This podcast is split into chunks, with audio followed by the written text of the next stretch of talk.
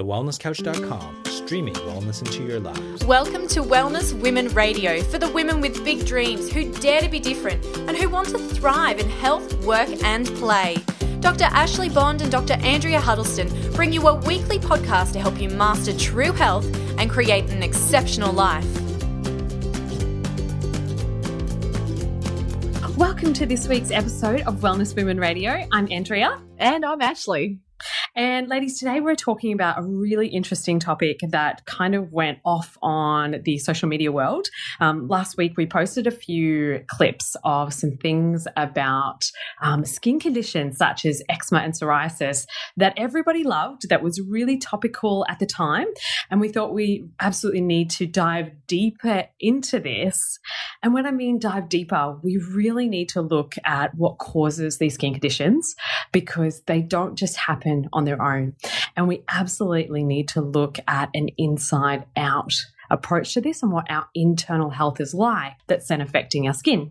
And I know if you've been a regular listener to our show for a while, you would have already heard the skin episode that we did. You would have heard us talk about how the skin is contiguous with our gut, how our gut health absolutely influences our skin, and that it is our largest organ. It's a protective barrier, and it's absolutely a perfect almost mirror or example of our external condition is giving us a really good picture of what our internal environment is like, or what our gut health is actually like as well. And today we're going to teach you why that is.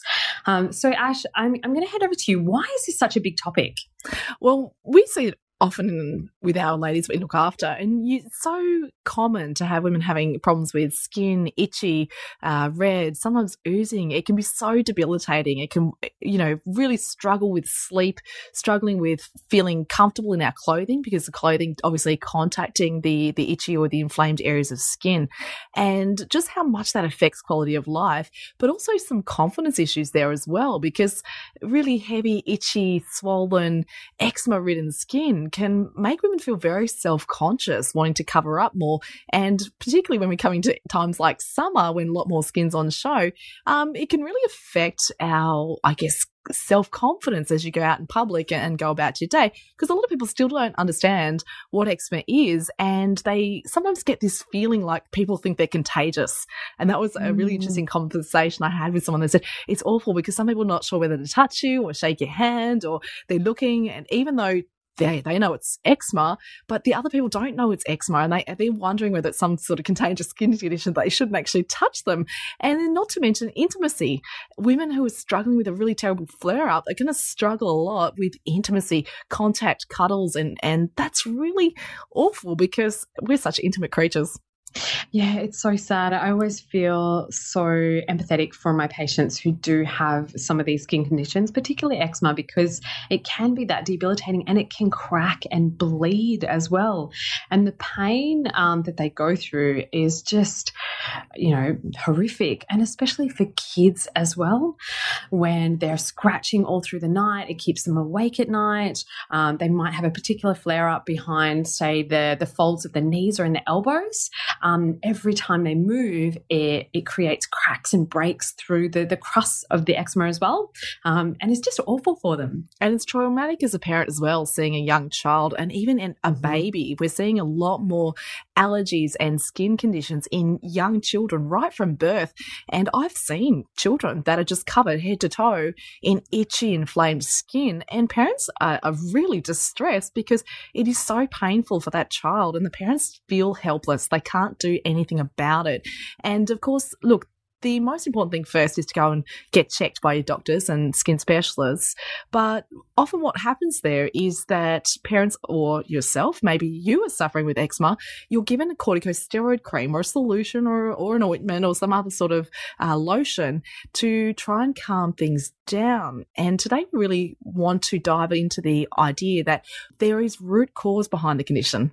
And these creams and these topical lotions that you put onto the skin, such as barrier creams, are great for calming flare-ups down, but they're not actually addressing the underlying cause, and therefore not helping the healing process in the long term.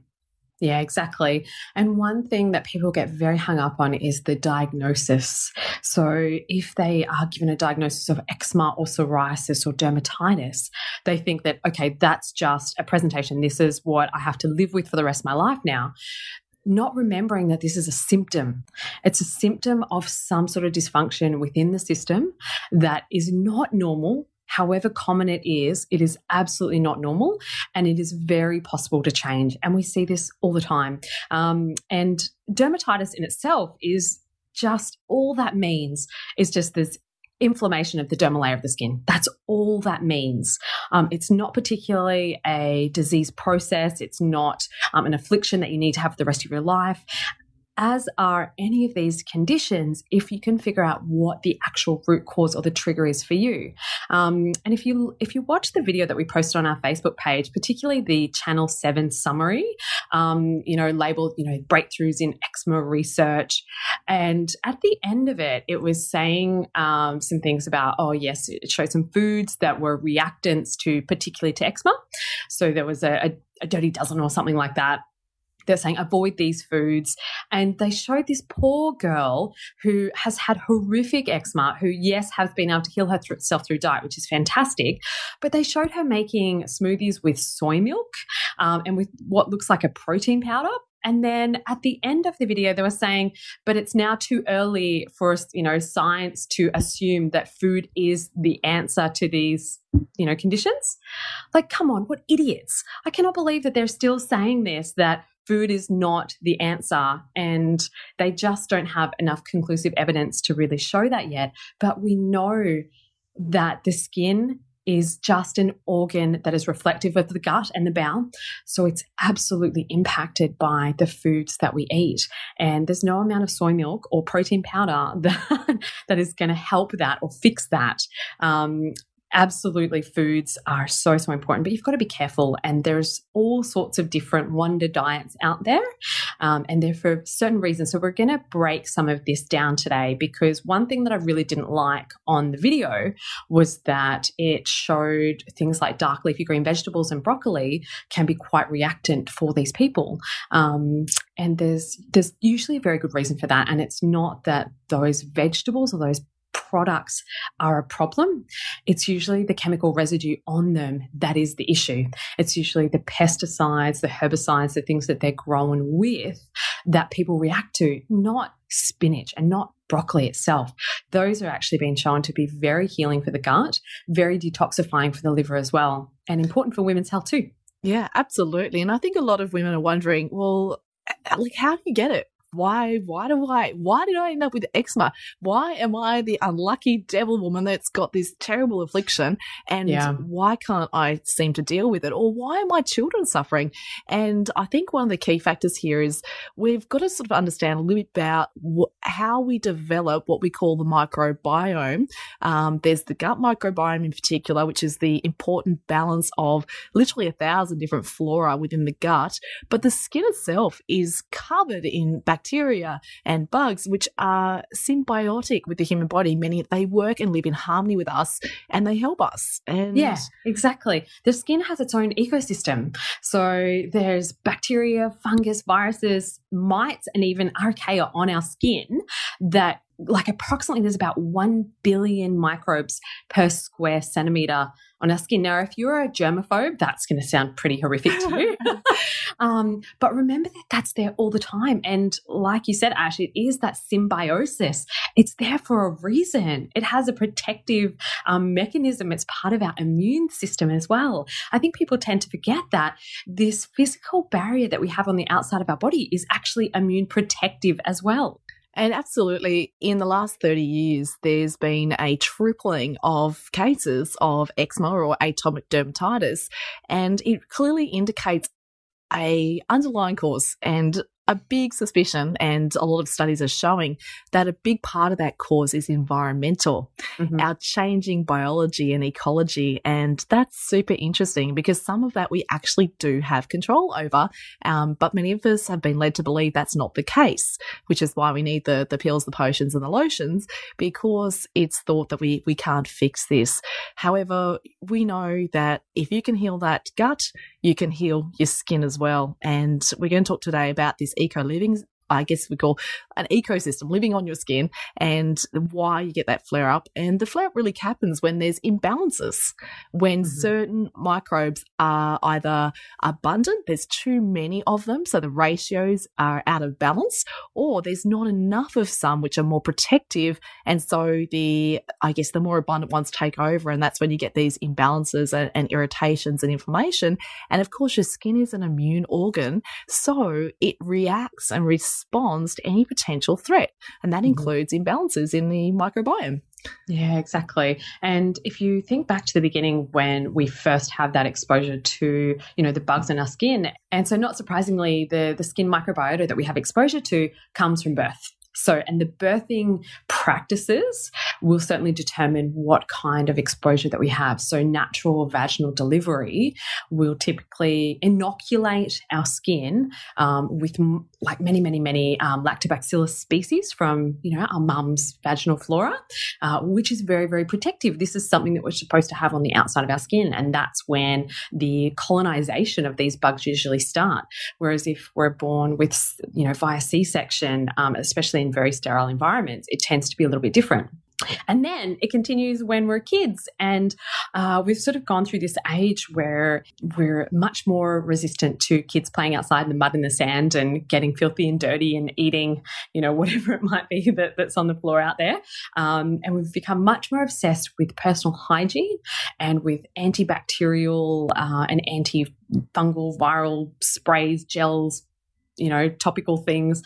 You know, everything in every, you know, commercial bathroom is completely antibacterial. And I'm wondering if that is really changing our current microbiota.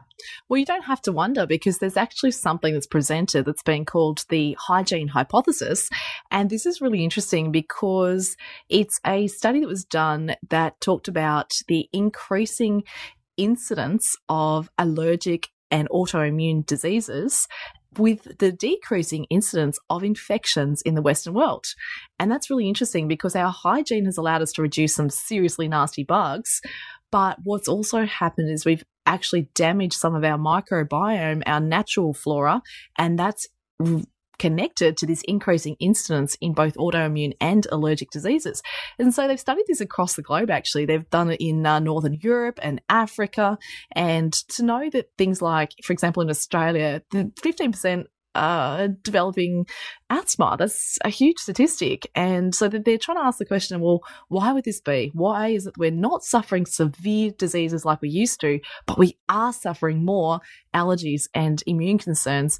And really it comes back down to this idea that we're starting to do what you just said, washing our hands more, preventing spread of bacteria, but also by that direct contact, either through Dettols and things that are antibacterial, we're removing off our own skin the very important bugs that need to be there to protect us from the environmental stress of the world. I think that's really fascinating. So the key to this is that if you damage your gut bugs and your skin flora right from the outset, even as a child. Let's just say for some women, unfortunately, they can't breastfeed, but that's a very important continuing transfer of good immune-boosting, immune-building bugs. Then, unfortunately, there's, again, another gap there. So some children really get a rough start to life because they start with a C-section, they're handled by other people, and that's one point that I wanted to bring up was there's really interesting science showing how our skin flora is determined by some of the contact we have. Yeah. So right from the outset, if, for example, you're born by C-section, other people handle you in the early stages of that delivery process, and then you have maybe siblings in your face when you're a brand new child, then you're actually getting bugs from other people, and that is colonizing your skin. That is building your immune system. Wow, how fascinating. So really it does matter in the beginning who is around you, because they're in part responsible for the 90% of your body that gets billed, because we're only 10% human cells. The rest of us, that's a really scary thought, isn't it? And isn't it fascinating watching what people will do with a newborn or, you know, an infant? They will, what's their natural maternal instinct? It's to smother them with kisses, right? And it's that innate instinct where not just the mother, but anyone who is sort of close to them or that holds the babies, they want to bring them in, snuggle them in close, and they'll like plant kisses all over their face. And then the mother is then essentially tasting her environment. She's building an immunity to, building antibodies to whatever is in that environment. She's then making that through her breast milk to then, and it has this, you know, symbiotic relationship with the baby as well, from just that process, from picking up what's on the skin, then creating whatever the baby needs via the breast milk and all sorts of other avenues as well. It's incredible how the immune system works and how innately that's how we're driven. For a lot of us, we're still wanting to know, well, what can we do about this? Because I'm hoping that you're listening and you're starting to hear more and more about importance of the gut health, importance of the microbiome. Most people are really aware of this because the increasing use and purchase of probiotics would indicate people are starting to listen or starting to understand a bit more. But then how do you know which probiotic, you know, how do you know which one is the right one for you? Do you need all of them? Do you need some of them? And the answer there is really hard, because this is why it is good to speak to, you know, skin specialists and people who deal with allergies and sensitivities, because then they can actually identify some of the key triggers. And we'll talk more about some triggers right now, because it's good to ask the question, well, what is it in your food, diet, lifestyle that's causing these flare-ups, and can you remove them long enough to heal the underlying gut concern before it's possible some people can actually reintroduce them? And that's important too, because some people feel as though that once they're allergic or sensitive to something, they'll have to eliminate that for the rest of their life. And the truth is that's not always the case. For some people, there's true allergy and they'll never be able to reintroduce it. But for most people, it's sensitivity, meaning that if you can remove it, heal the gut, restore the normal gut flora, and then gently reintroduce it, interestingly, you no longer have a problem with that. Yeah. Okay. So let's look at what some of the biggest triggers or the nasties are that stimulate some of these reactions. So especially, and you know, and it's interesting that there's a bit of a crossover with eczema and psoriasis and dermatitis. A lot of the nasties seem to be all the same, and I think there's a very good reason for this. And certainly, number one on the list, unsurprisingly, is gluten, and we know absolutely conclusively that gluten is one of the biggest triggers for autoimmune conditions, which psoriasis certainly fits into. It's one of the biggest disruptors of our gut flora. It's very pro-inflammatory. It's one of the biggest causes of leaky gut syndrome or more permeability within our gut. So anything that's going to have that kind of effect on our gastrointestinal system, remember, is going to be reflected on our skin as well. Absolutely. And then, of course, the second biggest after that, no surprises again, is cow's milk and dairy products. Yeah, definitely. And again, for the same reasons, inflammatory. They promote a concern called leaky gut, because large proteins can pass through and move into the bloodstream, which causes incredible amounts of inflammation and irritation, because your body mounts immune responses to try and deal with this foreign particle that is traveling within your bloodstream. And that's, again, going to cause things and changes in regards to the skin as well, because it drops your barriers. Your body's so hardworking trying to deal with all this inflammation that the skin barrier is also going to flare up in response to that. So it's just not only things like cow's milk, but it can be yogurts and butters and cheeses. And sadly, that causes such a problem for a lot of people, and yet they've never thought to eliminate dairy. And that's one of the big ones. Especially for any of my patients with eczema, one of the very first things I do is actually just get them off dairy. And you'd be surprised how quickly their system responds, how quickly the skin turns over, and their changes are, you know, I know it sounds ridiculous, but their changes are nothing short of miraculous, because they've been inflicted with this for so long.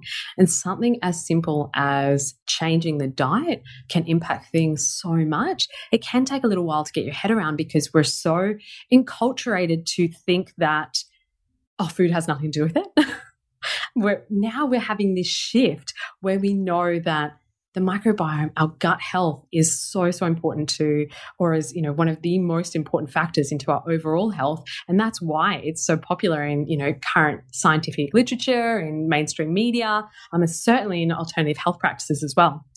And I think if people have been doing a bit of research on this, they'll come across a couple of other things. So the gluten, the dairy are the big ones, of course. You'll also see something called salicylate sensitivity. Mm-hmm. And this is probably one of the most common sensitivities with a vast majority of people who suffer with eczema suffer salicylate sensitivity. And what salicylates are, they're a natural pesticide made by fruits and vegetables, and strangely enough you can actually find it in some herbal teas as well, and not even realize that that healthy detoxifying herbal tea you're having could actually be flaring up your body from the inside out. So it's really tricky, but it's going to require a little bit of homework, a little bit of understanding of where the high sources of salicylates come from, and on top of that as well something called amines. And again, these amine-rich foods can really irritate and inflame the body, which is already got its defense systems down. And I think that's the key here. For the healthy individual, these foods, I definitely do not recommend you avoid them. It's important to be introducing and having variety and diversity in your food groups and in the foods you take in and eat and consume, because those gentle challenges allow your body to change and evolve. And this is what the microbiota does. It changes and evolves from the day we're born to where we are now. It's constantly adapting and changing, increasing, you know, numbers of certain bacteria to deal with certain environmental triggers, decreasing others. And it's this beautiful ecology, almost like this, I guess, a perfect rainforest ecosystem where things come and go and move around, and a bit like the birds in the trees, you know, eat the fruits, drop the seeds land on the ground, there's bugs, bacteria. This is happening inside us as well. And if we don't acknowledge that, then we really miss the mark on how to help cure this. So certainly salicylates and amines in people who are sensitive or have skin reactive conditions, you really need to know what they are and you need to learn more about them. And Ash, I think that the problem with that is that I think there's already an underlying condition going on that creates that sensitivity to those things. 100%. I don't think it's the salicylates or the amines exclusively, because if it was, then we would all be sensitive to them. Every single person would have the same reactive problems.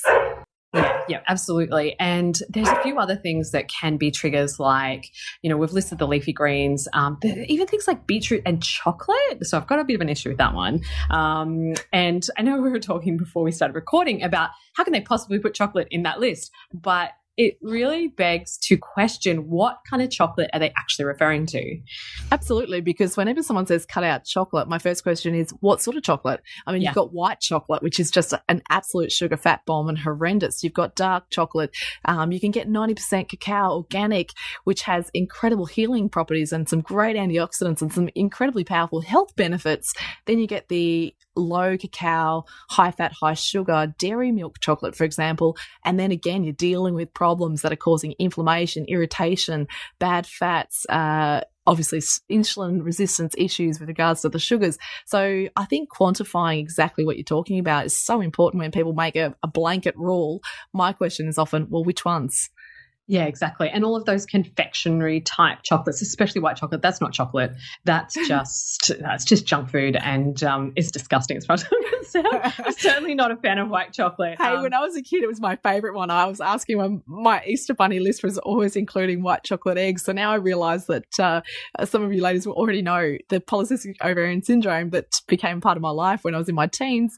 You start to see the cycle of the desires that my hormones were already driving me to certain choices very early on, because now I understand better. And no wonder I was like showing signs of insulin resistance. My favorite chocolate was white chocolate. My goodness, I just can't even comprehend eating it now. So it's incredible. And like I said, your microbiota evolves, well, your knowledge evolves as well, and that allows you. And one of my favorite sayings is absolutely, when you know better, do better. Yeah. Absolutely. And I know we've digressed a little bit here down into chocolate, but just think about what it is in its natural form. And if you can consume it as close to that as possible, then you know it's going to have health benefits. So if it's the Cadbury dairy milk type chocolate, you know that's not really chocolate anymore. That's just junk food.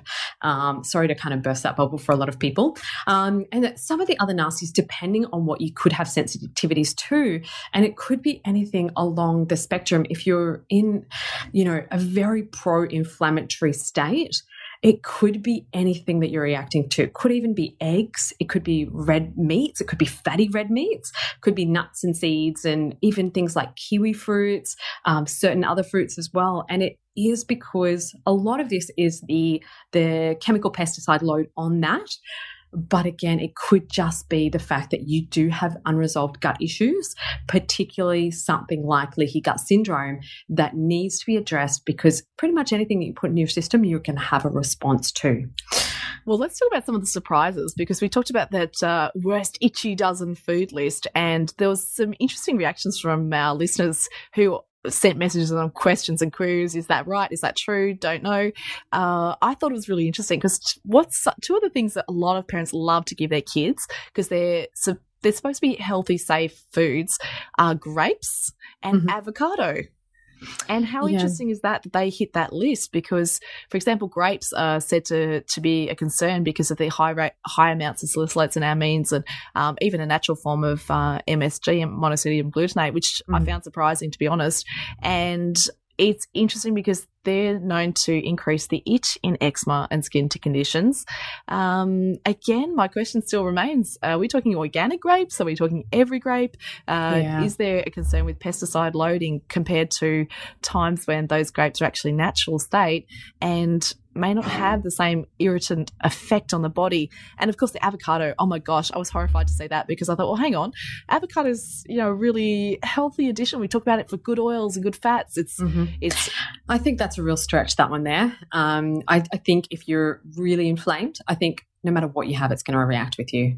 I think that the healing, healthful properties of avocado, and it's certainly very beneficial for good skin health.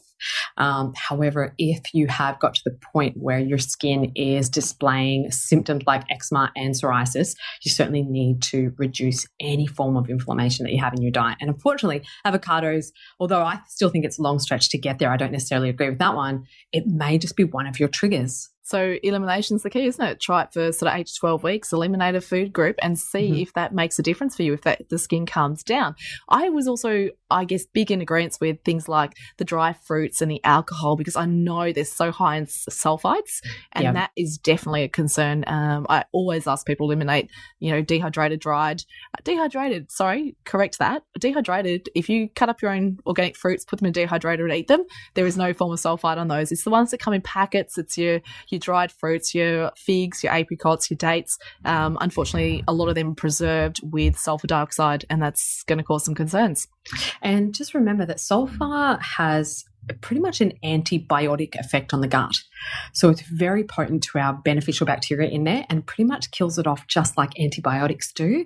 So that's just something you need to eradicate. And if you've ever had dehydrated strawberries, oh my goodness, they taste like candy. They're amazing. They are amazing. I used to go to the markets down the rocks in Sydney, and it was one of the first places. I remember I was still a teenager, and it would have been one of the very first times all those years ago that I'd actually ever seen dehydrated fruits, and they had these incredible dehydrated banana slices and strawberries and kiwi fruits, and they were amazing. And it was my first exposure actually to the fact that you could choose snacks that literally had almost like the satisfaction of lollies that weren't sugar loaded and weren't lolly coloured and artificial created.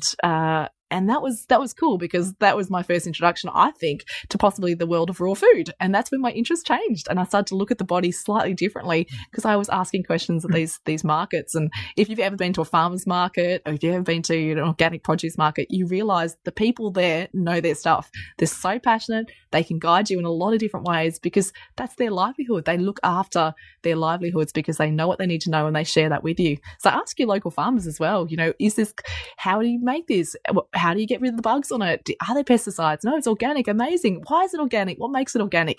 And then you start to realize as well, they're looking after the soil. And by looking after the soil, it's just the same as looking after our gut flora and our body. So, yeah, it's amazing, isn't it? Those comparisons between soil of the earth and the soil of our body, which is our microbiome, our gut flora. Yeah, absolutely. All right. So, ladies, let's talk about some solutions. So where can we start to heal our gut and in turn as well heal our skin? And what things can you do specifically to affect the skin as well? if we're just thinking topically, remember, you've got to cultivate a really good skin microbiome. So look at the practices that you're using to keep your skin clean.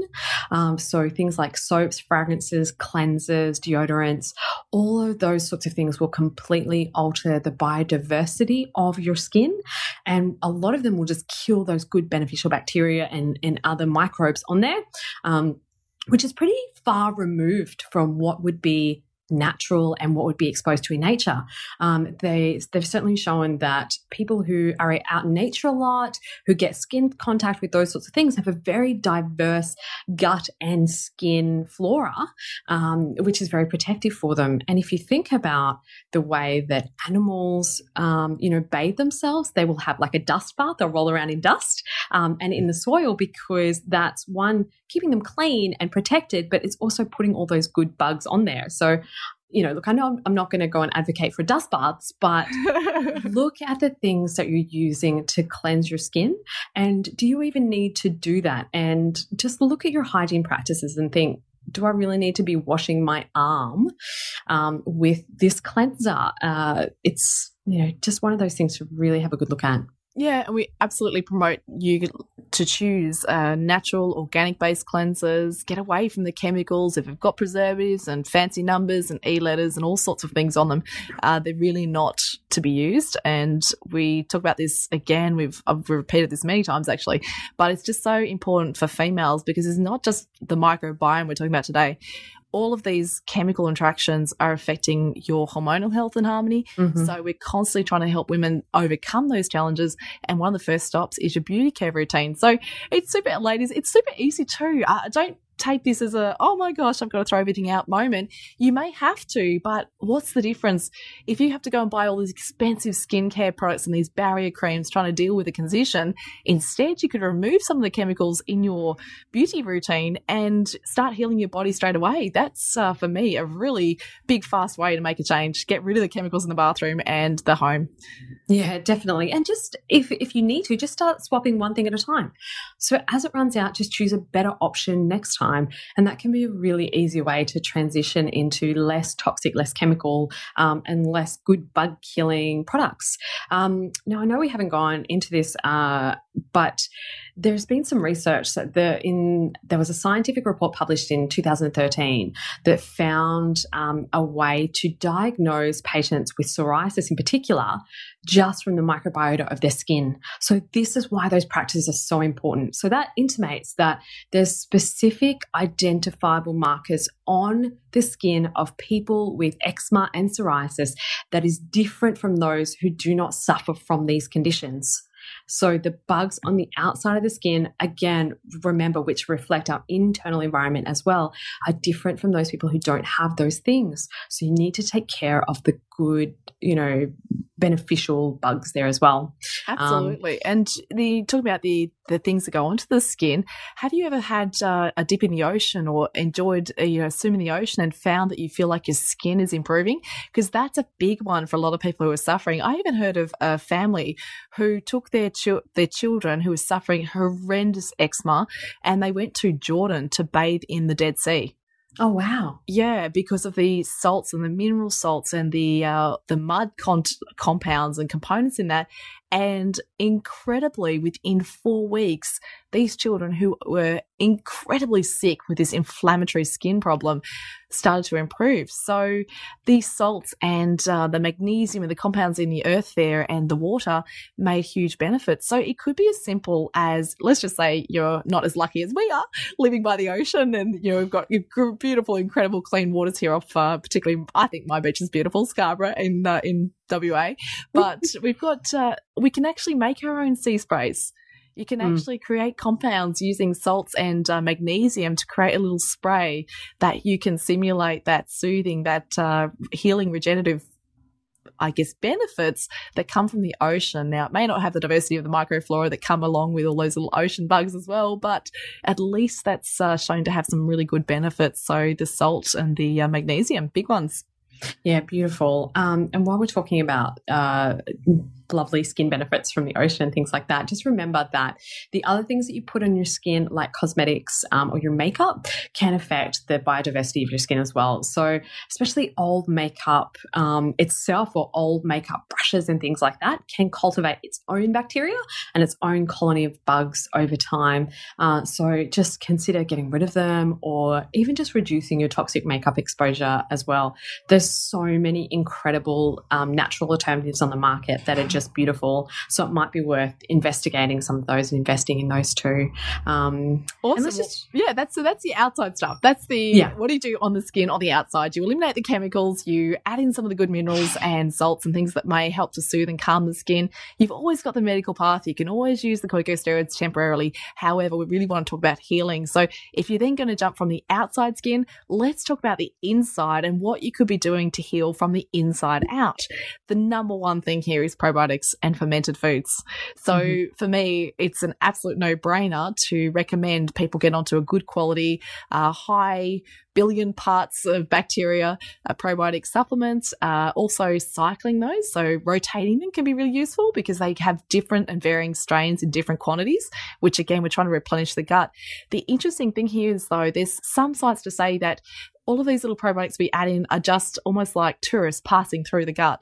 And along the way, they have little beneficial side effects. And that's why they can be so beneficial at times of high inflammation and high stress and illness, because really what they're doing is supporting your natural immune response. But they're just there as tourists passing on the ride. But in the meantime, they're spending some money along the way and they're helping out the rest of the body as they pass through. So I like that analogy. So don't be afraid to try or to cycle different probiotics, because they certainly can be beneficial, and there's a couple of different ones that have been found to have benefits. Unfortunately, consistency here is a big deal. A lot of the science will show that sometimes it works for some people, sometimes it works for others. So in the absence of a really clear indicator, say you need this type of bacteria to help, I think the best thing to do there is to actually cycle and to try and find the variety. You may try one probiotic and wow, it has an instantaneous impact on you, and yet the next one you try doesn't. So then use what's working. Let your body show you and express to you what's actually helping you. And unfortunately with probiotics, it is one of those things that you really do get what you pay for. Yes. When they're determining whether or not a probiotic is viable, for example, if it's coming through and it's being inspected by, whatever customs, places there are, or in Australia, the Therapeutic Goods Association, and in the US, it's the FDA. When they're looking at the bugs, all they need to be able to do is determine whether or not there's a DNA, identifiable there is what I was looking for. It doesn't mean, though, that it's still alive. Okay, so it doesn't mean that it's still beneficial. If they just identify, is their DNA identifiable? Yes, absolutely. They can put that on the market. It doesn't mean that it's a still viable strain. So it is one of those things I always recommend, get a practitioner prescription quality probiotic. Speak to your natural healthcare practitioners about this, because they are the experts in, the probiotics on the market at the moment. And in saying that, fixing and healing the gut and getting rid of that leaky gut syndrome and addressing that, once and for all, is so, so important. And you need to get off the gluten and you need to get off the dairy. And I know this sounds pretty extreme, but those two things are usually the biggest culprits for leaky gut syndrome. There's absolutely no health benefits to either of those things. It's very arguable, especially with dairy. However, it's so pro-inflammatory. It's such a culprit with any of these skin conditions. So, definitely do an elimination protocol. You need to do it 100%. You can't just sort of do it 90%. It takes commitment and it takes change, but if you have been someone who has, been suffering from eczema for a really long time and it's that debilitating, you'll be willing to try anything, and your changes will certainly reflect your effort as well. Absolutely. And while you're looking at changing your foods around, make sure you're introducing, and I love the principle called weed, seed, feed, and it's a naturopathic approach. And really it's about weeding out things that are inflammatory or toxic or poor to your body, and then seeding in the good stuff, and then feeding that with more good stuff. And really here it's about replenishing those beneficial microbes. And so you can do that using things like fermented foods. You've got kimchi, kombucha, kefir milk drinks. There's so many different ways you can replenish the gut using natural whole foods, which is we're really excited about because we've got a couple of guests who are experts in this, and we'll be introducing them soon in upcoming episodes. And they're going to really jump into this whole fermentation, why the rage about fermenting, why is it so important, why is it so beneficial for so many different health conditions. And I'm certainly going to let them expand on that more because I can't wait to hear what they have to say about that. But certainly adding in the fermented foods and the probiotic beverages, that's a big one. So where are we at right now? We've got get rid of the toxic nasties, eliminate your chemicals, cut down on foods that are causing sensitivity or allergies at the time, and heal and repair the gut using some good quality probiotics, fermented foods and probiotic beverages. And of course, then from there, use only natural skin products to calm down and to soothe any inflamed, irritated, itchy, burny skin. And some really beautiful sources of this is natural aloe vera. So the flesh from the aloe vera plant has shown to be very, very soothing in these conditions, and, you know, good old coconut oil as well. Can be used topically to help to reduce the cracking and the itchiness of psoriasis and dermatitis or eczema as well. And for those of you in Australia, I'm going to give you a shout out to my favourite product that I recommend. And this is not a sales pitch because I have no affiliation with the company whatsoever. But there is a product, a brand out there called Moogoo. And that's like literally, as it sounds, Moogoo, M-O-O-G-O-O. And they make an incredible eczema psoriasis cream, which is... I can only say I've seen miracle changes in some of my clients who started on this when they've really bounced around trying lots of others. And I'm sure I don't completely understand why that particular cream works so well, but it's certainly worth a try. If you've tried a lot of creams and lotions and they haven't been successful for you, this particular product has really high reliability in the people that I've seen use it, which is excites me because it means that I have something I can confidently suggest and recommend for people who are really suffering those nighttime scratching episodes. Awesome. So ladies, we hope you've enjoyed our episode today. We would love to hear what your remedies or solutions that you've tried for any of these skin conditions might be. You can post them on our Facebook page, facebook.com/TheWellnessWomen, or on Instagram _TheWellnessWomen. And certainly find our website as well, which is thewellnesswomen.com.au. And it's such a terrible condition. We totally understand. We know how frustrating it is, but whatever you do, don't give up. Keep working away, keep changing diet, making those little environmental changes, and do the very best you can do, because we are so confident that now you know better, you're going to go out there today, this week, this month, and you're going to do better, and you're going to share that with friends and people you know who are having the same sorts of problems. So please get out in the world, do your part, make sure you help others help themselves, and we look forward to joining you next week for another great episode. Have an amazing week. Be well. This has been a production of TheWellnessCouch.com. Check us out on Facebook and join in the conversation on Facebook.com/TheWellnessCouch. Subscribe to each show on iTunes and check us out on Twitter. The Wellness Couch, streaming wellness into your lives. Whilst The Wellness Couch presenter endeavor to provide accurate and helpful information to their listeners, these podcasts cannot take into account individual circumstances and are not intended to be a substitute for health and medical advice from a qualified health professional. You should always seek the advice of a qualified health professional before acting on any of the information provided by any of The Wellness Couch podcasts.